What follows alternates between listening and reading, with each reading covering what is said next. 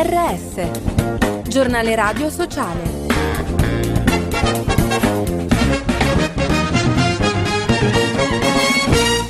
Bentornati all'ascolto del giornale radio sociale in studio Giuseppe Manzo, un farmaco decisivo, un miliardo di dosi di azitromicina, un importante antibiotico per combattere il tracoma, una delle malattie tropicali diffuse in Africa, America Latina, Asia, Australia e Medio Oriente. Un traguardo importante per la vita di milioni di persone in tutto il mondo, quello raggiunto dall'International Trachoma Initiative, un programma indipendente senza scopo di lucro.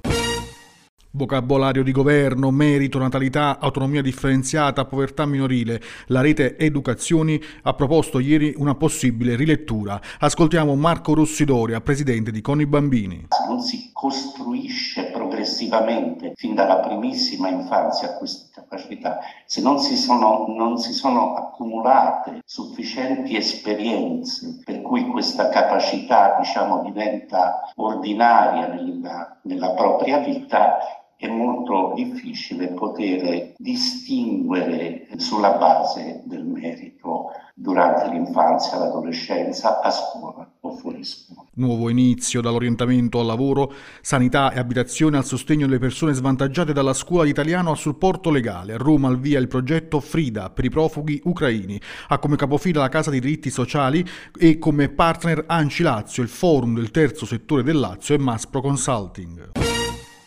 Il peso della cura. Dopo il caso di Ortona le associazioni chiedono il riconoscimento del lavoro di cura per i caregiver. Il servizio è di Fabio Piccolino. Uccide il familiare e poi si toglie la vita. Il caso di Ortona non è il primo. Stavolta è un uomo che ha tolto la vita al fratello e poi a se stesso. Nel biglietto lasciato per spiegare il gesto, il riferimento è all'impossibilità di continuare ad assisterlo e l'imminente ricovero in una RSA, ma la causa si chiama con un nome preciso che è il caregiver burden. Ci sono degli studi scientifici che lo descrivono, ricorda l'associazione Genitori Tosti. In italiano è il fardello, il peso, la fatica che il caregiver deve sopportare ogni giorno. Nel cinema reale a Napoli per la rassegna dedicata al cinema documentario curata da Arci Movie arriva Via Argine 310 di Gianfranco Pannone, racconta la lunga lotta degli operai della ex Whirlpool con la voce narrante di Alessandro Osiani.